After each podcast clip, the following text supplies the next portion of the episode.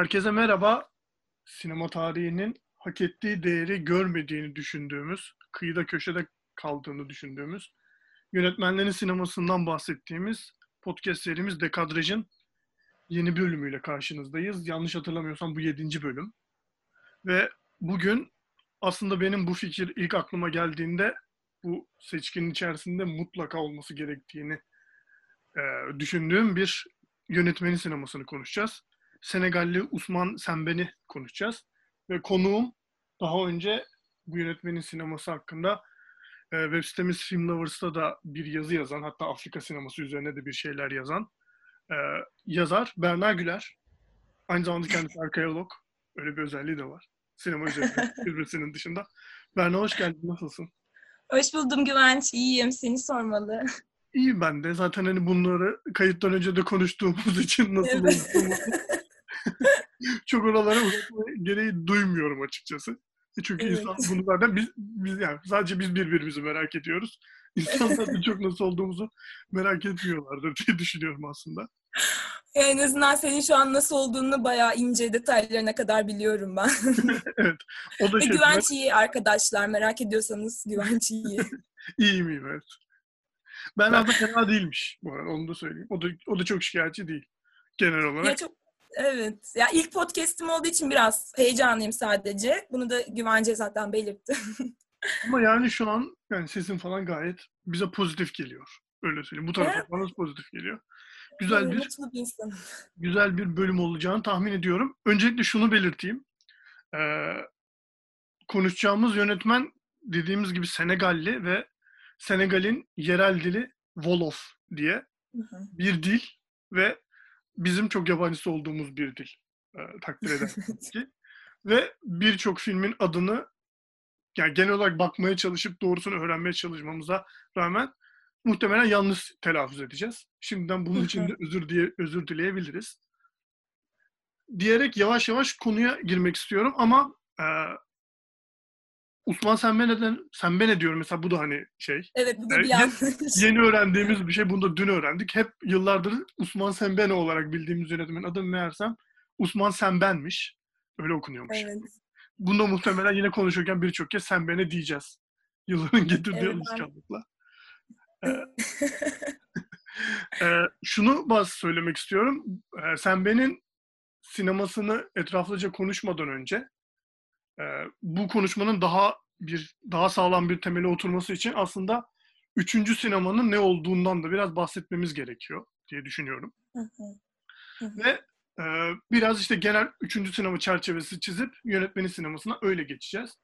Ve Osman Senbe'nin aslında dünya sineması için ne kadar önemli bir figür olduğunu e, bu çerçevede değerlendirip yavaş yavaş filmlerinden de özel olarak çok kıymetli filmlerinden bazılarını şey yani bazılarını aslında mümkün mertebe izleyebildiğimiz kadarını da aslında konuşmaya evet. çalışacağız gibi bir durum var.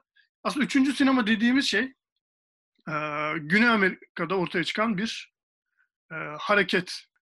60'lı yıllarda e, Fernando Solanas ve Octavio Getino'nun kaleme aldıkları çok önemli bir metin var.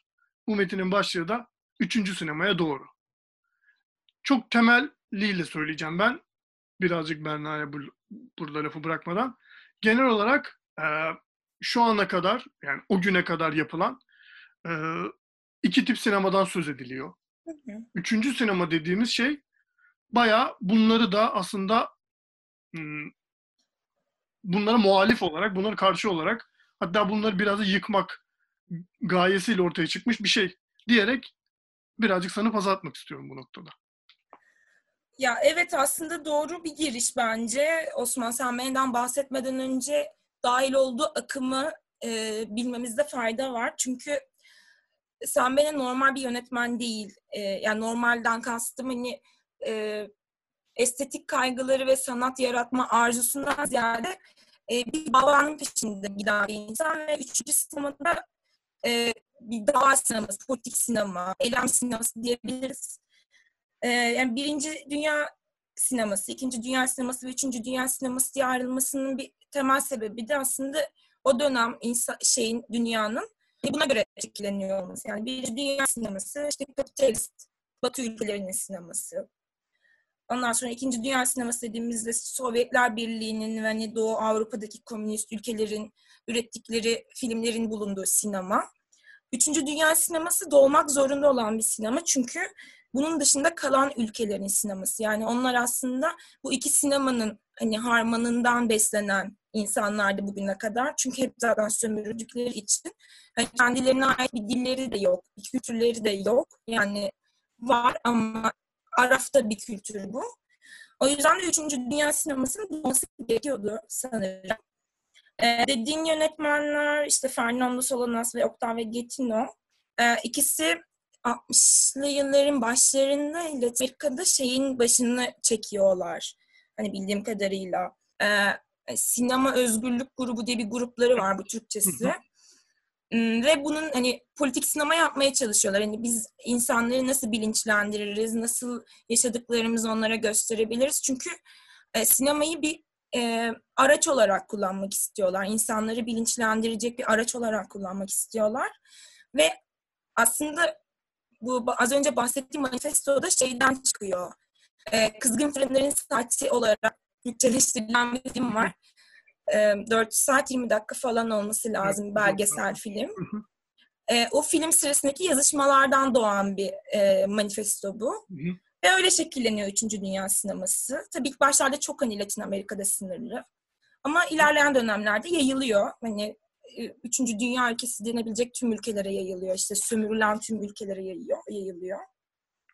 İşte belli başlı amaçları var. Toplumu bilinçlendirmek ilk başta. Ee, örgütlemek de diyebiliriz. Çünkü aslında bir noktada eyleme geçirmeyi de bekliyorlar insanları. Yani bir şeyler yapın. Hani e, özümüze dönelim ya da bir çözüm bulalım. Yaşadığımız şeylerden kurtulalım gibi gayeleri var. E, bunun çerçevesinde şekillenen bir sinema türü 3. Dünya sineması. E, Hollywood'a karşılar, Hollywood sinemasına. E, çünkü hani Hollywood sinemasını yani endüstrisine karşılar ilk başta. Hı hı. E, ticari hiçbir şey istemiyorlar. Sadece ne, mesaj iletmek istiyorlar. İşte Avrupa sinemasına da karşılar. Hani çok birey odaklı görüyorlar o sinemayı da. Şeyden besleniyorlar. E, İtalyan yeni gerçekçilikten besleniyorlar. Bir de Brezilya'da o dönem çıkan bir sinema akımı var. Sinema Nova, yeni sinema akımı. Bu ikisinin harmanı diyebiliriz üçüncü sinema için. Yani ikisinden de aldığı e, bazı paydaşlar var ve kendi kendini şekillendiriyor ondan sonrasında. Ya aslında öyle. Tam olarak ya sen benim yaptığı sinema da özellikle Sinema Nova'nın ortaya çıkma fikriyle çok örtüşüyor. Çünkü e, bu Brezilya'da ortaya çıkan bu akım ya biz Brezilya halkının dertlerini anlatacağız gibi bir e, motivasyonla ortaya çıkıyor yani en başta. e, aslında sen ben de tam olarak e, bunu Afrika'ya uyarlıyor gibi bu fikri. Evet tam olarak bu aslında. Hı-hı. Yani Brezilya'da şey var yani sömürülüyorsun sürekli bir darbeler oluyor. iç karışıklıklar çok fazla ve çok fakirsin, çok yoksulsun. E buna karşı bir duruş sergilemek istiyorsun. Hani elinde sinema var. Bunu kullanmak istiyorsun. Ve e, öyle bir sinema yaratılıyor. Yani yeni sinema, Sinema Novo. Sen bana baktığımızda o da kendi ülkesindeki sorunları ele almak istiyor. Kendi halkını bilinçlendirmek istiyor. Hani belki e, çok ortak noktaları yoktur. Hani dertleri farklıdır. Çünkü farklı coğrafyalar. Ama temel temele baktığımızda amaç bilinçlendirmek, topluma bir şeyleri göstermek. Ve evet içlerinden çıktıkları coğrafyanın da yani işte belki Güney Amerika'nın hani Kuzey Amerika'daki e, emperyalist güçler tarafından sömürüldüğünü düşünürsek Afrika'nın durumu da Avrupalı e, başka emperyalist devletleri tarafından sömürülme e, durumundan muzdarip oldukları için aslında hani şey yani bu en başta söylediğin üçüncü sinemanın ortaya çıkma, çıkma motivasyonundan bahsederken söylediğin o sömürülme meselesi gerçekten önemli. Hı hı.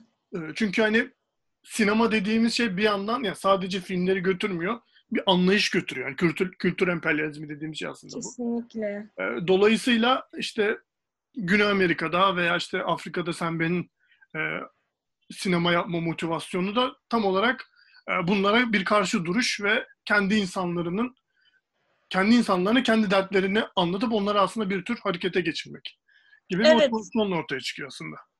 Evet aslında böyle tam olarak böyle. Bir de şöyle bir şey var. ya Afrika sinemasına baktığımızda hani Afrika'da sinema yok diyemeyiz. Hı hı. Yani Afrika'da sinema var ama hani Hollywood etkili filmler, işte Hı hı. melodramlar, müzikaller ve e, şey de var. Yani beyaz adamın siyah adama bir şeyler öğrettiği filmler diyebilirim buna.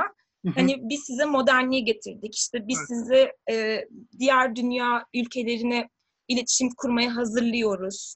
E, yani kendi kültüründen uzaklaştıran ama yeni geldiği şeyde lütfetmesini bekleyen bir anlayış sineması var.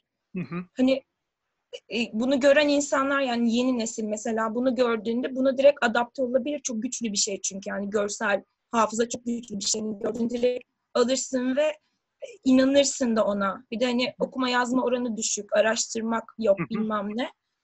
Hani o yüzden de çok değerli bence Osman Senben'in yaptığı. Yeni bir şey yaratmak. Aslında burada yani tam buradan belki yavaş yavaş onun sinemasında geçebilir. Çünkü söylediğin şey çok doğru. Hı Evet. hı. Ee, Şeyden dolayı bu okuma yazma oranının düşüklüğü.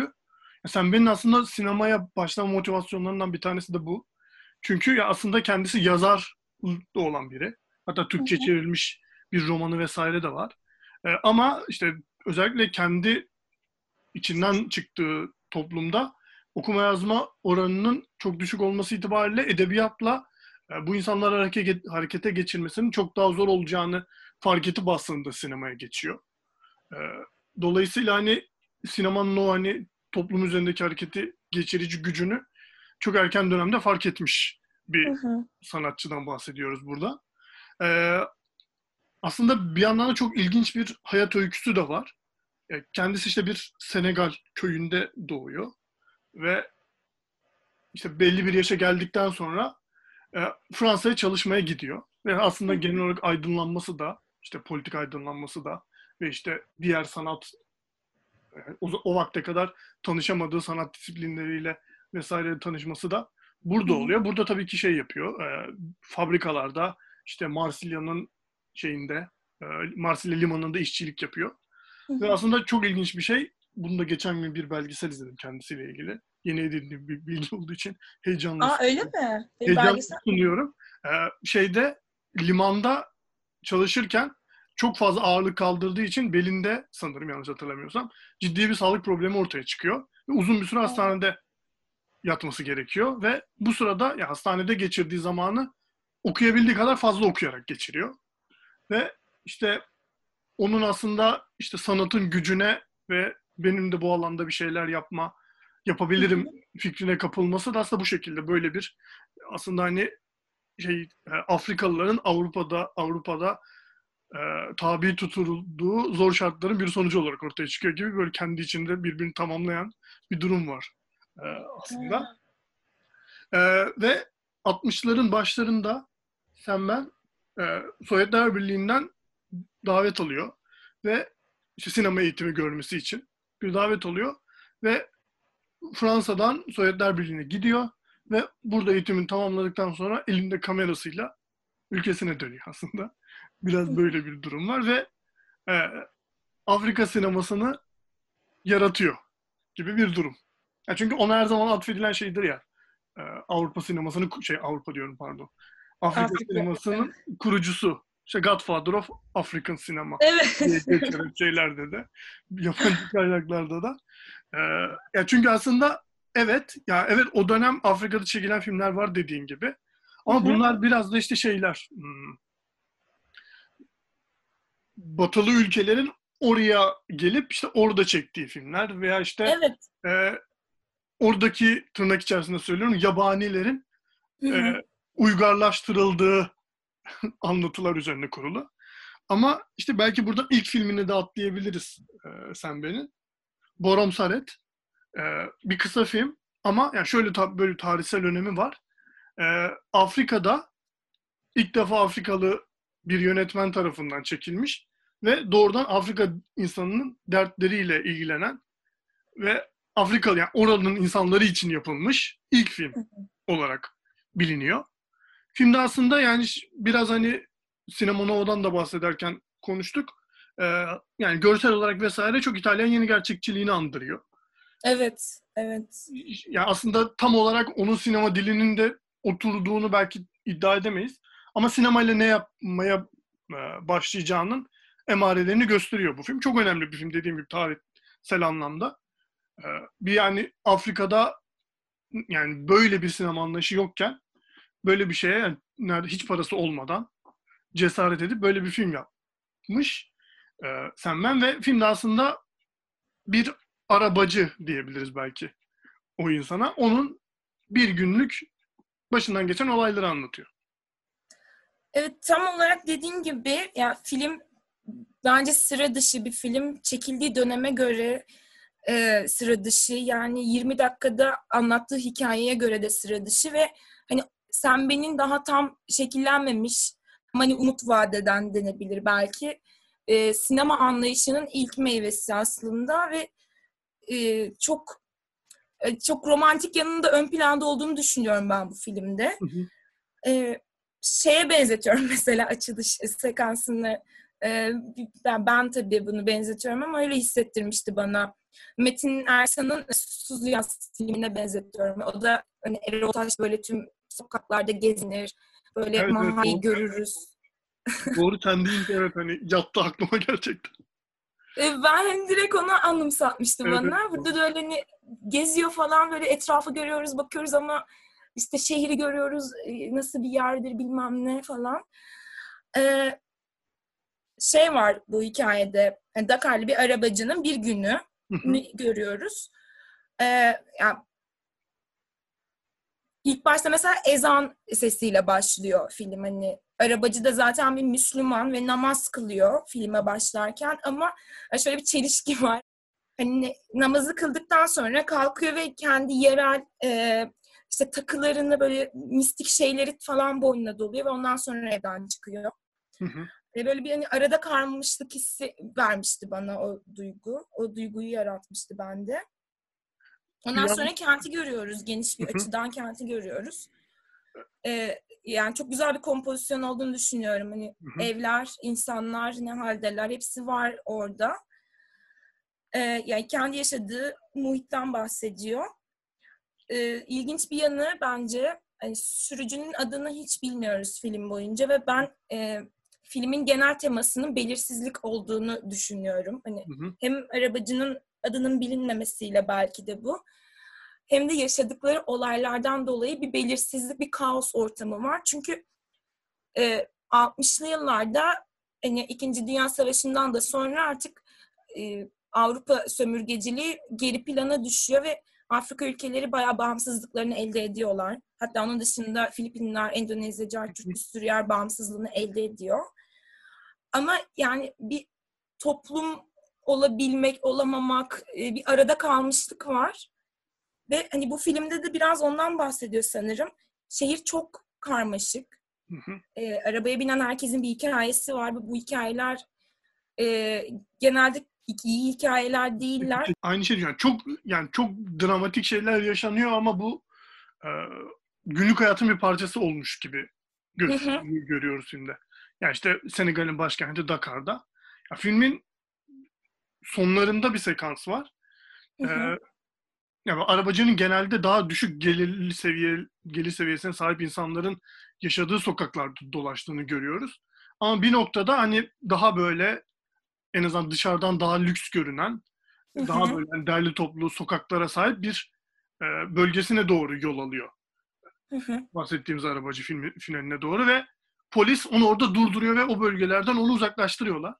Bu da aslında birazcık şeye çok e, birazcık şeye bağlanıyor. Bir sonraki filme belki de şeye e, en popüler film olan Kara Kız'a, La Noir'de. evet.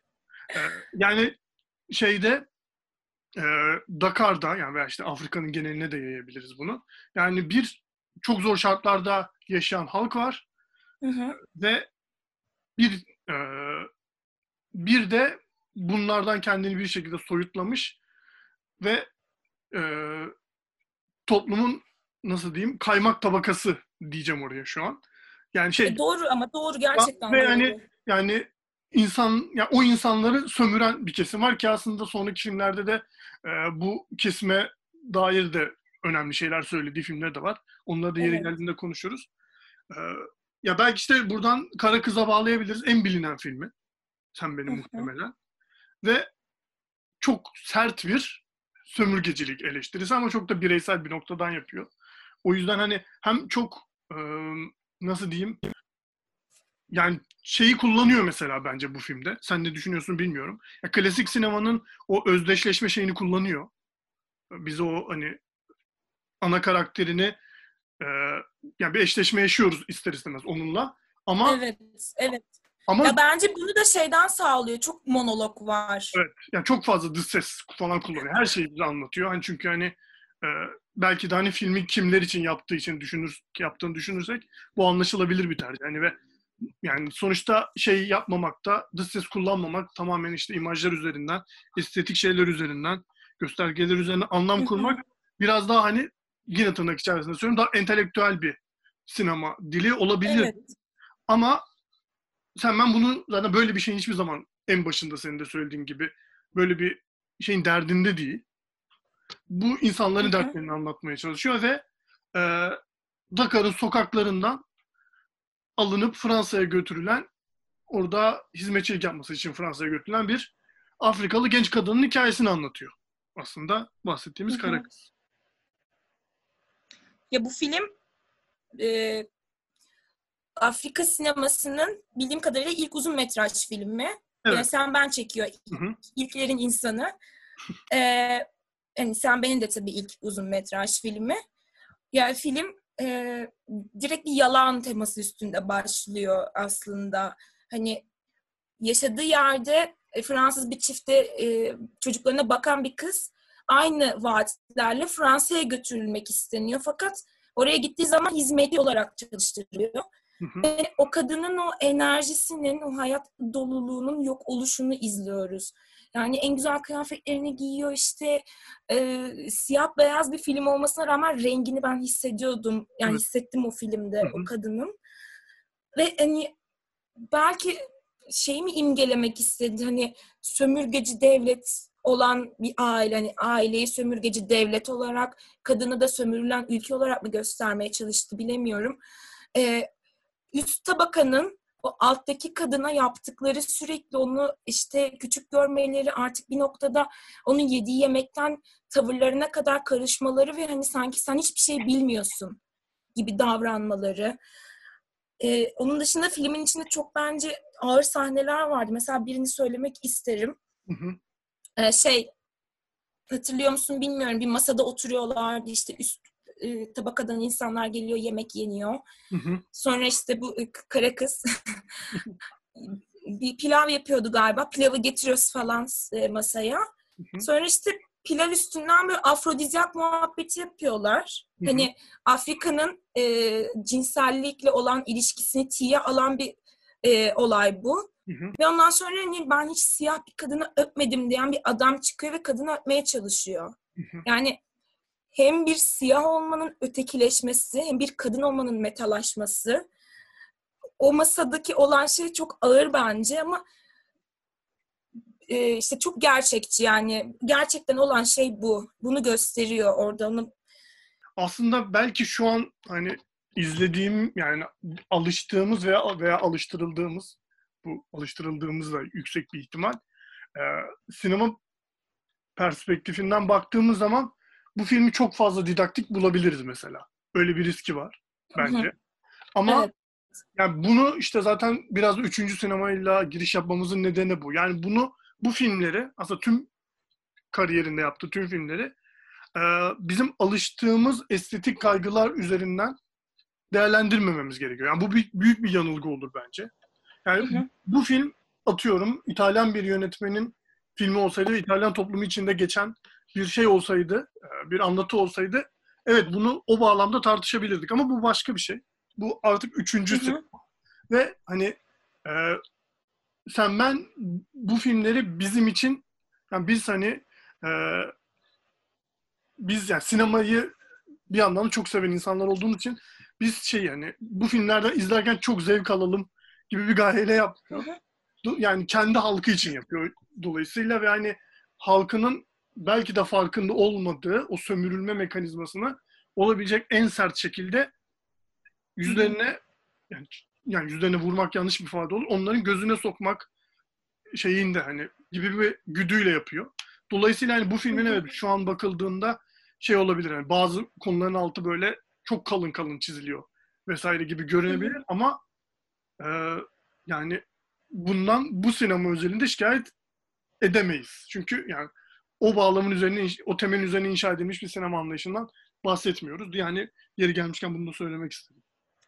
Aslında doğru bir şeyden bahsediyorsun. Çünkü yapılan şey gerçekten bizimle ilgili değil. Hani biz buna sadece seyirci kalabiliriz. Belki çünkü bazı filmlerinde direkt yerli halktan bahsediyor ve onların dilinde işte başında söylediğim Volo filminde e, şeyle pasajlar dönüyor filmlerin içinde. Hani o zaten bizim anlamamız için olan bir şey değil. O noktada ne kadar eleştirebiliriz ya da ne kadar anlamamız gerekiyordu yani tartışılır. Ee, ama yapmak istediği şeyi çok net ve gerçekten bunu başarabiliyor. Ee, yani ben hissediyorum onu. Ee, yani bir şeyler dönüyor orada. Ee, birileri acı çekiyor ya da e, elinden alınan şeyler var. Kimlik kaybı, sınıfsal çatışmalar, ekonomik sıkıntılar. Onun dışında Senbe'nin şöyle bir noktası da var. Bunu da işte birazdan belki bahsedeceğimiz Kala filminde değiniriz diye düşünüyorum. Ee, sömürü sinema, yani sömürünün yanı sıra toplumunun kendi içinde sorunları da çok fazla toplumunun gözüne sokmaya çalışıyor. Hı hı. Yani e, yani bazı gelenekler, e, mesela İslamiyet'in getirdiği gelenekler olabilir. Onun dışında e, şeyden şey olabilir bu kadın erkek eşitsizliği. Yani toplumun kendi yaralarından da bahsediyor. Sadece hani biz sömürüldük ve mükemmeliz değil. Ya biz kendimize de bakmalıyız. O yüzden de çok değerli buluyorum ben yaptığı işleri. Kesinlikle öyle ve belki de bu noktada bir sonraki filmine atlayabilir. Çünkü tamamen neredeyse hani çok ufak bir sekansı dışında tamamı Senegal sokaklarında geçen Mandabi'den bahsediyorum. Ee, Türkçe'ye nasıl çevireceğiz? Havale diye belki çevirebiliriz. Havaleymiş ben de öyle gördüm. Öyleymiş. Aslında tam ya money order hani o finans dilinde money order denilen şey ama hani Türkçe'de tam karşılığı var mı bilmiyorum. Vardır tabii ki finans dilinde de. Ben bilmiyorum şu an. Ya bu film aslında tam olarak dediğin şeyi yapıyor sen beni. Yani şey sen sen ben sinemasının o dediğin toplumsal e, şeyiyle çok e, denk düşüyor. Ya çünkü e, bu sefer şeyimiz e, ana karakterimiz çok büyük bir geçim sıkıntısıyla mücadele eden bir erkek ve ona Fransa'ya gidip e, tırnak içinde söylüyorum. Yine kendini kurtarmış yerini bir e, yani para gönderiyor. İşte hava, bahsettiğimiz havale. havale. bahsettiğimiz havale bu. Fakat e, bu Senegal'de yaşayan adam bir sürü farklı bürokratik engelle karşılaştığı için aslında sadece bürokratik değil bir sürü de ahlaki ve toplumsal problemle karşılaştığı için bu parayı bir türlü alamıyor ve yavaş yavaş işler dışarıdan çıkıyor. Birazcık Kafkaesk bir film bu bence ve bir yandan da şey yani e, mizah tonu da var. İlk filmine e, kıyasla. Hani yer yer gerçekten o şeyi toplumun içinde bulunduğu durumun altını böyle çok e, tatlı tatlı oyuyor diyeyim. e, yani o artık şey yani e, sadece evet sömürüldüğünün farkındalar. Yani bu kara kız da bunu zaten çok böyle hani olabilecek en sert şekilde ortaya koymuştu ben. Ve bu sefer hani kendi içinde bu toplumun da hani sadece şeyden yani tabii ki bu sömürünün sömürü de bu bahsettiğim sömürü de bu son, bu mevcut durumun bir sonucu. E, nedir pardon. Ama toplumun kendi içindeki dertleriyle de ilgilenmeye başlıyor aslında bu filmde. Bu da öyle bir önemi var bu filminde. Evet, evet katılıyorum sana.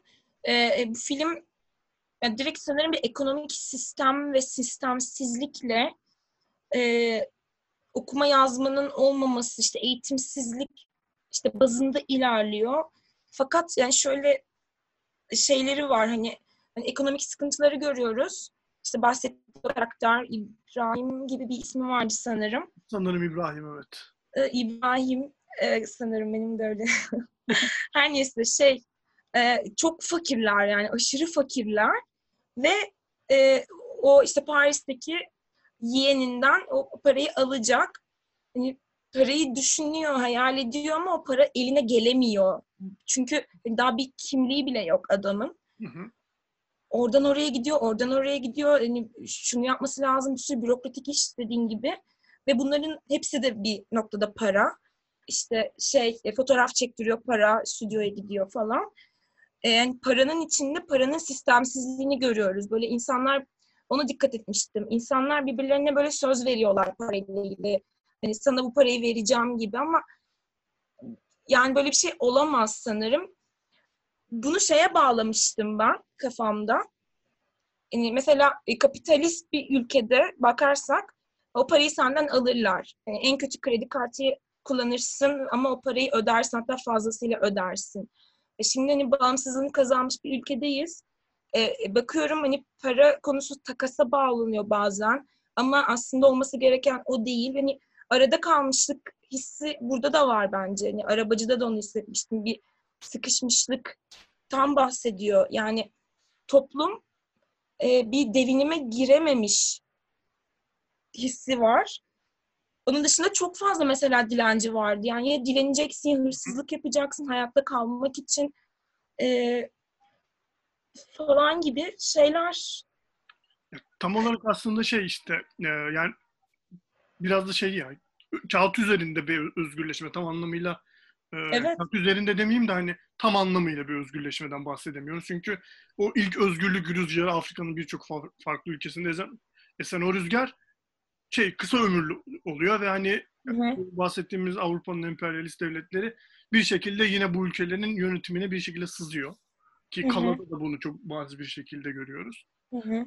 bir şekilde sızıyor ve işte bu bahsettiğimiz arada kalmışlığı o yapıyor. Yani e, devlet yani, yani şey gibi bir durum var.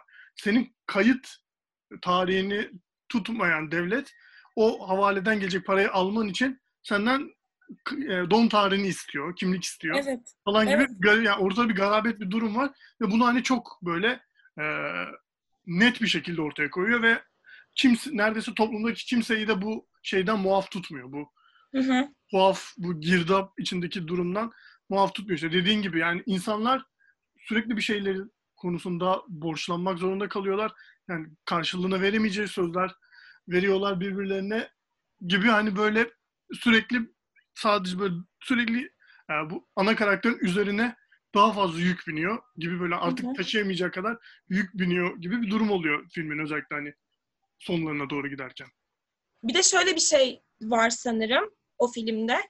Ee, din, yani mesela dilencilerin çok fazla işte e, dini sömürü yaparak para istemeleri hani o ana karakterde bunun çok hassas olduğunu gördüm. Yani parası olmasa bile onlara bir şey yapmak istiyor. Yani şey mi olmalı?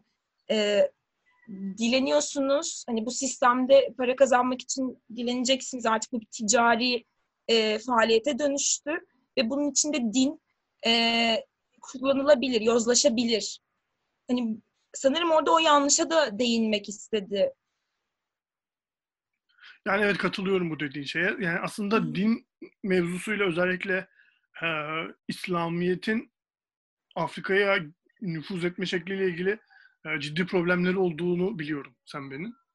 Ama Hı hı. evet işte hani dediğin gibi insanlar e, insanlar yararına bir şey olacaksa bu da hani şey olabilir belki. Kullanılabilecek bir şey olabilir gibi bir Evet işte yerden çok- bağlanabilir dediğin şey. Katılıyorum yani dediğin şeye. Yani öyle bir ahlaksızlığın da altını çiziyor. Evet evet kesinlikle öyle. Ee, Mandavi'den sonra e, buna bazı kaynaklar bu üç filme e, Hı hı. bir üçleme olarak ele alıyorlar. Bunlardan bir tanesi Emitai, bir tanesi Hı hı. biraz önce referans verdiğimiz yine belki en, en bilinen ikinci filmi falan olabilir. Kala. Ee, üçüncüsü de Ceddo. Bu da Ceddo diye kesin okunmuyordur ama işte Ceddo. Öyle yazılıyor. Ee, Kim bilir okunuyor. Ee, şöyle bir durum. Bu filmler aslında tam olarak Semmene'nin yapmaya çalıştığı şeylerin artık e, böyle artık birkaç tane de film yapmış bir yönetmen olarak ne yapmak istediğini ve bunları artık nasıl yapabileceğini yavaş yavaş kavradığını görebiliyoruz bu filmlerde. Yani o şeyi hissettim ben. Ee, özellikle Emitai'yi çok yakın vakitte izledim. Yani böyle şey artık ben bu sinemayla neler yapabileceğimi fark ettim ve şu an bununla ilgili elimi korkak alıştırmıyorum ve bayağı sert şeyler söylemeye başlayacağım birazdan diye zaten Emitay'ın en başında zaten böyle hani bir Afrika köylüsünün e, üniformalı başka Afrikalılar tarafından zorla bir yere götürüldüğünü falan görüyoruz. Bu zaten aslında yavaş yavaş film ilerledikçe e, görülüyor. Yani Emitay şöyle bir film. İkinci Dünya Savaşı'nda savaşı döneminde geçiyor ve öğreniyoruz ki e, film filmde e, Afrika yerlileri Fransa devleti tarafından cepheye gönderilmek üzere bu köylerden toplanıyor. Hı hı. Ve e, aslında bu köylerden bir tanesindeki bu duruma karşı bir direniş öyküsü e, diyebiliriz Emitay için. E, ve hani doğrudan politik bir söz söylüyor. Yani emperyalizme karşı gerçekten hani bu yaptığınız alçakça bir şeydir diye Hı hı. e, hiç sözünü esirgemeden yani neredeyse filmin süresi boyunca ilk e, açılışından itibaren çok sert sözler söylüyor. Hı hı. Ya mesela bu film e, dili gerçekten çok dikta geldi bana. Aynı zamanda şeyin de birazdan bahsederiz sanırım. E, Mola D diye bir filmi var. E, koruma olarak Türkçeleştirilmiş. O da çok dikta gelmişti ama bu dik- didaktik tavır beni rahatsız etmedi çünkü olaylar aslında çok didaktik. Yani yaşanan şeyin gerçekliği bu. Hani onun e, sen ben sadece olduğu gibi yansıt, yansıtıyor. Aynı hani paravan gibi hissettiriyor bana. O yüzden rahatsız olmuyorum filmlerinde bu noktada. Emitay ile ilgili bir şey okudum. Sanırım Frankofon ülkelerde sansürlenmiş bu Hı hı. Gerçi sen benim başka filmleri de sansürlendi diye Evet. biliyorum. Hatta Hı hı. üçüncü sinemacıların çoğunun filmleri sansürlendi. Evet. Ee, Emitay şey açısından bence çok değerli. Yerel bir e, kabile üzerinden gösteriyor anlatmak istediği şeyi. Gene Wolof dili var burada da. Hı hı. E, ve şey anaerkil bir toplumdan bahsediyoruz ama anaerkil olması e, kadını da çok yüceltmiyor. Aslında eşitler. Hani herkes birlikte yaşıyor. E, kadının bir, toplumda bir yeri var. Onu görüyoruz. e, filmde ben biraz bunu eskiden izlediğim için bazı noktaları kaçırabilirim. E, şey vardı anımsadığım kadarıyla. İşte savaşa giden erkekler var. Hı hı. E, hani Fransızlar istediği için onlarla beraber e, savaşa gidiyorlar. İkinci Dünya Savaşı'na. Sonra sömürgeci devlet e, gelip onlardan pirinç hasatlarını istiyordu galiba. Öyle miydi? Tam olarak şöyle oluyor. Ben daha taze olduğum için ben de film araya şöyle yapabilirim. Ee, bu ilk başta filmin başında köyden e, asker topluyorlar. Evet evet. Ondan Evet. sonra bu cephedeki, ya cephede değil de işte artık nerede konumlanıyorsa bu e, şey, askeri birlik, e, Hı hı, onların bir, bir besin ihtiyacı ortaya çıkıyor ve hı hı. e, aynı şeye, aynı e, bölgeye gidip bu sefer de işte insanları, askerleri besleyebilmek için pirinç talep ediyorlar. Hı hı. Ee, işte bu noktada senin dediğin şeyin hani kadın erkeğin eşit olduğu bir toplum mevzusu ortaya çıkıyor. Çünkü e, orada işte pirinç kadınların emeği olarak tanımlanan bir Evet. mevzu. Ve şey hani e, bu bahsettiğimiz direnişte de e, erkekler kadar kadınlar da e, söz sahibi oluyor. Yani bir fiil e, bu direnişin içerisinde oluyorlar. Dolayısıyla hani bir yandan da e, bugünden bile baktığımızda çok e, nasıl diyeyim ilerici bir, bir yanı var filmin yani. E, tabii bir de yani yapıldığı yıla bakarsak böyle bir şey dillendirmek bence çok güçlü. Çünkü hani hala e, başka bir filminde işlediği bir konu hani mesela kadın sünnetlerinin falan olduğu bir coğrafyadan bahsediyoruz. Öyle bir coğrafyada kadınların değer görmesi ve kadınların e, kadınlarla birlikte bir direnişin ne kadar daha güçlü olabileceğini gösteriyor Emitay bence. Ee, Emitay'dan sonra aslında biraz hani dediğim gibi üçlemenin bir part, ilk ayağı olarak değerlendirebiliriz Emitay'ı. Bu da aslında yani Rebel Trilogy olarak geçiyor yabancı kaynaklarda ama Hı hı. Türkçe kaynaklarda bunun hani bir karşılığı var mı bulamadım açıkçası. Biraz baktım. Ee, Hı hı. 71 yapımıydı Emitay'ı. Kala'da 75 yapımı. Ee, hı. aslında biraz tonu şeye e, havaleye benziyor filmin. Yani biraz daha toplumsal bir hiciv yanı var ama bir yandan da Evet. tabii ki e, çok net bir yine politik hiciv var. E, bunda da işte toplum e, daha doğrusu hani bu biraz önce kaymak tabası, tabakası olarak e, bahsettiğim kesimin hani emperyalizmden e, kendine çıkar sağlamış yerel bir e, nasıl diyeyim onu iş insanı mı diye o ana karakteri e, onun içine düştüğü bir cinsel hastalık üzerinden e, müthiş bir şekilde e, bu şey şey kesimiyle e, kendini üst gören kesimle çok sıkı bir şekilde dalga geçiyor. Aslında sen ben diyebiliriz. Direkt öyle evet. Bunda katılıyorum. Ee, Kala 73'te yayınlanan bir romanından uyarlanmış. Bildiğim kadarıyla 75 yılında uyarlanıyor. Ya şey bence çok komik. Ee, Müthiş komik bir film bu arada gerçekten. Gerçekten çok komik. şey e, üst tabaka insanlar Senegaliler gene siyahiler ama Fransız ekolünün etkisinde kalmışlar. Yani Batı ekolünün çok etkisinde kalmışlar ve kendilerini öyle sanıyorlar. Ee, yani öyle giyiniyorlar, öyle tavırlar sergiliyorlar. Modernlik sanıyorlar bunu. Ee, ama şöyle iki yüzlü bir yanı var bence. İşlerine gelen şeylerde öyle davranıyorlar. Mesela o e, baş karakterimiz ana El Haci isimli bir karakterimiz var. E, o adam çok eşli mesela hani çok eşliliğin batı ekolünde yeri yok ama e, bunu kabul ediyorsun yani yerel kültüründen bunu alıyorsun ama mesela Wolofça konuşmuyorsun yani işine geldiği gibi davranıyorsun iki yüzlü bir toplum e, şeması var diyebilirim öyle e, düşünüyorum e, bu adamın işte üçüncü eşini alacak ve o sırada bir hastalığa yakalanıyor dediğin gibi. Ee, Kalada, Kalada bu hastalığın adı yanlış bilmiyorsam.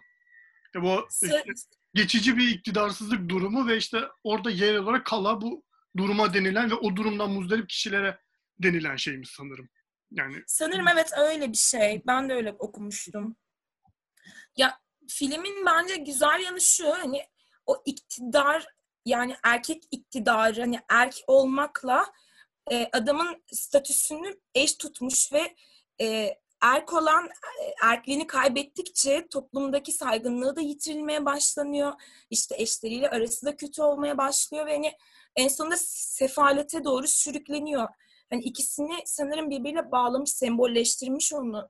Öyle hissettiriyor bana o film. Evet evet kesinlikle ee, öyle. Hani güç sahibi olmayı işte toplum üzerinde ve işte yani erkek yüz olmak üzerinden çok iyi paralellik kuruyor ve e, bu işte iktidarsızlığın e, yarattığı etkiden kurtulmak için sürekli o toplumsal gücünü de kaybeder bir hale geliyor. Yani dediğim gibi en başta müthiş bir hiciv gerçekten ve çok komik evet. dediğim gibi. Yani hiç yani şey böyle hani e, nasıl diyeyim şey yapmadan böyle şu falanca kesim gücenir mi, e, daralır mı, başım belaya girer gibi kaygılar gitmeden yani hiç lafını esirgemeden dalga geçiyor ve aslında onun bariz bir şekilde iktidarla e, şeyin e, sorun yaşamasının nedenleri yani şey ilk böyle ortaya çıktığı filmlerden biri de bu Kala. Çünkü şöyle bir şey var bu bahsettiğimiz ana karakter fiziksel olarak e, o dönemin Senegal başkanını andırıyormuş gibi hani tabi bilmiyorum şu an hani andırıyor andırıyordu diyemem ama o yönde şeyler duydum okudum. Dolayısıyla hani şey yani böyle doğrudan birini hedef gösterir yani da, geçtiği dalgayı birini hedef göstererek geçtiğine dair de hani ortalıkta şeyler var, bilgiler var en azından. Ya, ya zaten filmde de şey var hani şu an dediğin gibi hani rivayetler dolaşıyor her yerde adamın iktidarsızlığı ile ilgili. Ona benzettim söylediğin şeyi. Ya adam en başında çok güçlü ve kuvvetli bir hani kompozisyona sahip. Yani hı hı. E, uzun boylu ve kalıplı bir insan. E, ve şey de var hani bence e, eşlerinin ilk iki eşinin arasındaki farklılık da var. Buna değinmek istiyorum özellikle. Çünkü ilk eşi kapalı ve yaşlı. Daha e, içe kapanık. Hani daha böyle erkeğinin sözünü dinleyen e, bir kadın. Ve e, Erhaççı ona sürekli hani e, sert davranabiliyor işte e, kötü davranabiliyor ona sözünü geçirebiliyor da kabul ediyor bunu. Ama ikinci eşi daha Avrupa'yı dikkat etmişsindir belki hani giyim kuşamı da öyle ve e, ona söz geçiremiyor yani onun karşısında susuyor pusuyor yani yapacağından geri kalmıyor. Ama belki orada bir iki hani toplumun içindeki iki kadına da bir gönderme yapmış olabilir yani. Biz yani o arada kalmışlıkla ilgili bir şey olabilir. Kesinlikle ben de aynı şekilde. Çünkü çok bariz. Bu şey, Evet. Ve hani aslında bu kadar hani böyle şey çok net ayrılan iki kadından sonra e, evlenecek üçüncü kadının e, yani üçüncü kadın karşısında böyle bir duruma düşmesi, bu iktidarsızlık durumuna, iktidarsız duruma düşmesi aslında tam olarak bu şeyi simgeliyor bence de. Hani e, bu toplum böyle hani birbiriyle zıt şey yani zıt kutuplara itilmiş bir toplum ve Hı hı. yani bunu siz ittiniz. Bakın hani e, üçüncü bir kut, şey cephe açıldığında diyeyim ona işte böyle Evet. bir durum ortaya çıkıyor ve alın bununla da ne yapacaksanız yapın gibi bir laf üretiyor bence yani. Evet, evet doğru doğru bir eleştiri ya doğru bir yaklaşım bence ve ayrıca üçüncü kadınla ilgili şöyle bir şey var. Ee, kadının çıplak fotoğrafları vardı e, evin içinde. Yani direkt bir meta o. Direkt bir hani Evet. sanki sadece cinsellik için alınmış üçüncü bir eş gibi. Hiçbir duygusal yanı yok zaten hikayenin. Hani kızın ailesi tarafından da öyle. Çok hani erkeklik çok güçlü resmedilmiş. Ee, Erhaci'nin toplumdaki yerinin bununla bağlantısı da çok güçlü resmedilmiş. Yani iş arkadaşları bir anda onu e, ona sırtlarını dönmeye başlıyorlar. Ee, ya tabii onun yaptığı şeyler de var. e, e, politik olarak yaptığı şeyler de var. Fakat hepsinin eş güdümlü ilerlemesi çok güçlü. Yani iktidarın iktidarı e, etkilemesi ve yok olması. Mesela oradaki şeyler, dilenciler ve e, itilmişler, ötekiler. e, filmin sonunda onların kral olduğunu görüyoruz. Hani filmin başından beri hatta şehrin manzarasını bozuyorlar diye toplatılan insanlar en sonunda hani onu alt ediyorlar, onunla dalga geçiyorlar. Çünkü e, onların her şeyini ellerinden almış, geldiği yeri unutmuş, e, kendi de arada kalmış. Mesela e, kızıyla olan diyaloglarında falan bunu hissediyoruz. Kızı bir doktordu sanırım işte Wolofça konuşuyor. Belki de en iyi resmedilen karakter oydu. Yani olması gerekeni belki de gösteriyordu. Hani Borom Saret'teki o belirsizliği kırıyordu belki o kızın karakteri. Çünkü e, radikal bir tutumu var. İşte ithal su içmiyor ama eğitim de alıyor bir yandan. Kendi dilini konuşuyor ama eş, çok eşliliğe de karşı. Hani e, ve Erhaç'ın en çok karşı çıktığı insan da o filmde. O kız. Evet çünkü hani şey biraz hani e, onun ya kız o kız gibi şeyler hani bireylerin olmaması üzerine e, dizayn edilmiş bir iktidara sahip olduğu için Evet. e, evet yani dediğin şeye yüzde yüz katılıyorum. Evet. Ee, buradan e, e, iktidarla başının belaya girmeye başladığı Kala'dan izninle e, bu üçlemenin son filmi Ceddo'ya bağlayacağım. Ceddo'yu sanırım ikimiz de izlemedik. E, ama şöyle filmin ben de izlemedim ve e, Ceddo tam olarak e, İslamiyet'in e, Afrika'ya girişini, giriş biçimini ve bunun doğurduğu sonuçları eleştiren bir film e, özünde. Ve hani Hı hı. hatta böyle şey yabancı kaynaklarda işte İslamiyet, attack on İslam falan diye geçiyor. Hani İslamiyet'e bir e, saldırı gibi geçiyor. O- Yani dolayısıyla şey e, başı birazcık belaya giriyor kendisinin ki zaten böyle bir filmografisine açıp baktığımızda bu filmden sonra 11 yıl film bir daha 11 yıl boyunca film çekemediğini görüyoruz. E, bu sürede hani bir tür inzivaya vesaire çekiliyor ve bundan sonra bu sefer de kendisini e, Frankofon ülkelerle arasını açan belki daha o dönem gerçi aslında arası olup olmadığı da tabii tartışılır da e, açan yine nasıl okunacağına dair çok şeyim olmadığı, bilgimin olmadığı Camp de Chayroy diye okunuyor sanırım bu. Buna biraz işte baktım ama çok emin değilim. Kesin yanlış telaffuz ediyorum. Bu da e, benim tamamen bu film vesilesiyle öğrendiğim Chayroy katliamı isimli olayla ilgili. Bu olay da şu. Hı. Bundan da kısaca bahsedeyim. E, yine İkinci Dünya Savaşı'na götürülen şeyler, e, Afrikalı askerler e, bir süre işte ülkelerine dönmeden önce bir yerde tutuluyorlar. Fakat burada kendilerine e, vaat edilen ücret e, ödenmiyor ve bu kampta da çok zor şartlar altında e, çalışıyorlar. Tutuluyorlar pardon. Ve sonrasında işte bu bir isyanın şey oluyor, kıvılcımı oluyor. Bu şey e, ne derler bu muamele.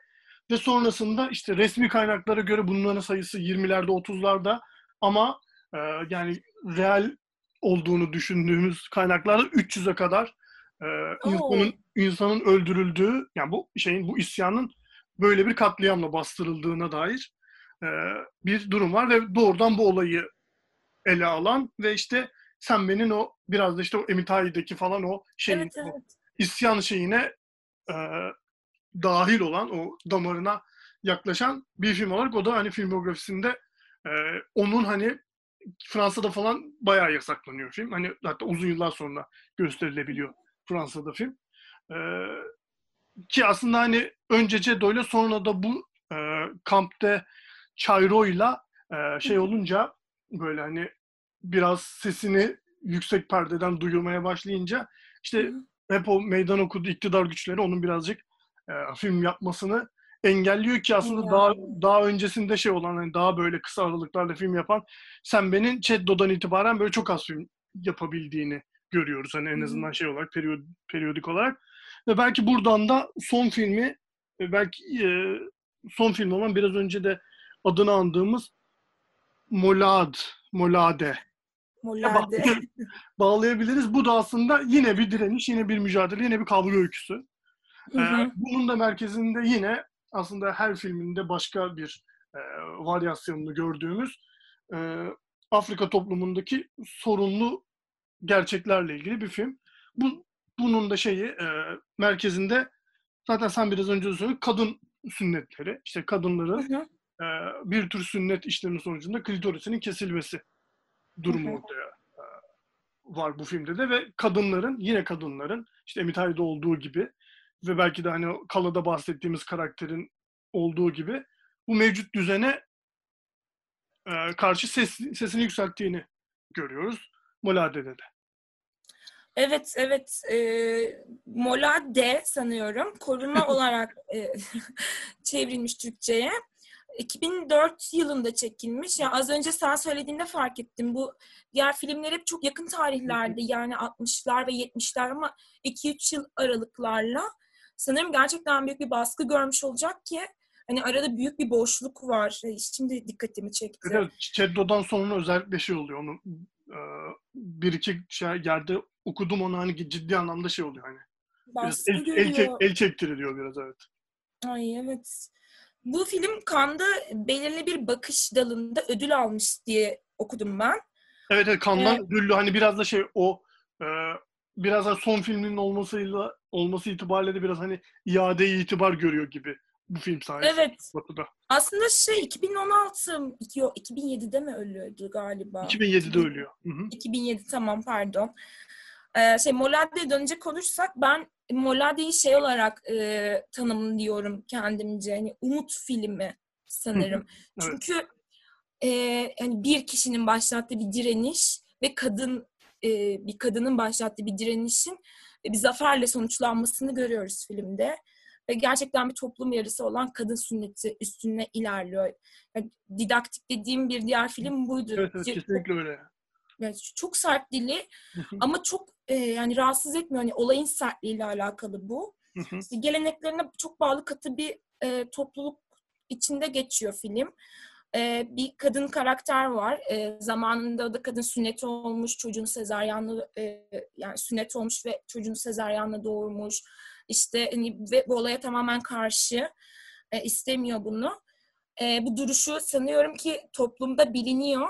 Çünkü hı hı. kadın sünneti yani tekrar bir sünnet töreni olduğunda sanırım 7 yılda bir yapılıyordu sünnet törenleri. Evet. Hı hı. E, dört tane kız çocuğu, altı tane kız çocuğu pardon kaçıyorlar. Dördü bunlara, bunun evine geliyorlar. Hı hı. Ve bu onları gerçekten de koruyor. Koruma altına alıyor. İşte molade büyüsü yapıyor. e, molade büyüsü de yani yapan kişinin bozabileceği bir büyü sadece. Ve e, çok güçlü bir büyü. Yani onlara o zaman biri zarar vermek isterse asla e, veremiyorlar, cezalandırılıyorlar. Ve tüm toplum, tüm o köylüler, özellikle yaşlı kesim ve erkekleri e, şey yapmaya çalışıyorlar. Kadınlar işte e, kırmaya çalışıyorlar büyüyü bozsun diye. E, fakat ha bir de şey var mesela filmin içinde. E, o da biraz Vizontele'yi anımsattı bana. Radyolar var. Evet. Hani e, bu Onlar- karakter de radyoları Evet, şey gibi hani radyo sayesinde dış dünyaya açılabiliyorlar. Evet, evet, Ama- evet. Ya dijital Çok etkili, etkileyici bir sahne var. Yani şeyde filmin finaline doğru bu hani radyoların köyün merkezinde tepeleme yığılıp hani yakılması girişimi var. Mesela o çok etkileyici bir sahne gerçekten. bence de işte oradan zaten Vizontele'yi anımsatmıştı bana. Ya şey çünkü hani, sanıyorum ki e, yani onun e, varlığını kabul edemediler. Kadınların bilinçlenmesini ve onun hani ceza kesmek istediler. E, bu cezayı radyolara kestiler. Çünkü onlardan duyulan şeylerden dolayı kadınların böyle düşündüğünü savunuyorlardı. Mesela son sekansında şey vardı. E, cami e, üstünde bir televizyon anteni ve bir e, leylek yuvasını görüyorduk. Hani şey gibi yani din, teknoloji ve e, kadınlık gibi sanıyorum. Yani çok iç içe olduğuyla mı alakalıydı bilemiyorum ama bir, bir şey göndermek istediğini hissetmiştim. Yani evet aslında şeye belki hani kara kıza kadar bile bağlanabilecek. Hani o dedik ya didaktik ve evet bu didaktik bir sinema ve bununla ilgili bir sorunumuz yok. Yani evet yani şu an bakıldığında e, bu estetik kaygılarımızla baktığımızda çok didaktik görünebilecek bir film. Ama Hı hı. çok güçlü bir meseleyi hani çok e, elini korkak alıştırmadan çok sert bir şekilde anlatıyor ki yani bu ilk filminden itibaren çok tutarlı bir şekilde yaptığı filmlerin hani o anlamda hani sonunun da belki mesela Emmett Ayn'ın filmi falan son finali falan e, daha böyle e, sert yani daha böyle nasıl diyeyim belki umut kırabil, umut kırıcı olabilecek kadar sert. Ama şey mesela Molade'nin finalinde dediğin gibi hani bir kadınların elde ettiği bir kazanım var ortada veya gerçekten görkemli bir sahne o. O dans sahnesinden bahsediyorum finaldeki. Hı hı. Ve hani gerçekten hani belki de son filmiyle şey yap şey yapıyor gibi hani. Ee, İmza filmi sanırım. evet evet yani kariyerini de belki hani umutlu bir yerden hani bunun tabii son filmi olup ol- olup olmayacağını tahmin edip etmediğini bilemiyoruz tabii ki de. Hani umutlu bir final, şey nokta koyuyor gerçekten şeye kariyerine. Evet ya ben işte en başından beri Boram Sarek'ten beri şey düşünüyordum hani araftalık arafta olmak ve belirsizlik hani en çok bende onu hissettirmişti. Ama sanırım ilerleyen filmlerinde bunu açmaya ya da fikir üretmeye başlıyor. Yani böyle çözülebilir. Evet evet. Ya çünkü e, bu son filminde hani bir kişinin başlattığı bir şey bu ve hani gene biraz da sert hani ölü bir çocuğu havaya kaldırıp zafer ilan ediyorlardı aslında ama e, hani olabilir yani yapabiliriz e, iyileşebiliriz yani kimse pes etmesin gibi bir e, mesajı vardı. Evet ben belki biraz da şey hani şunu bu yine aynı perspektiften baktığımızda biraz naif gelebilecek bir şeyden bahsediyoruz ama dediğimiz Evet. yani bunu bildiğimiz normlarla değer- değerlendirmek belki de hani e, hem belki üçüncü sinemacılara veya işte bu programda konuştuğumuz Osman Senben özelinde çok büyük bir yanılgıya neden olacaktır diye belki hı. hani şey yapabiliriz. Tüm çemberi bu şekilde tamamlayabiliriz.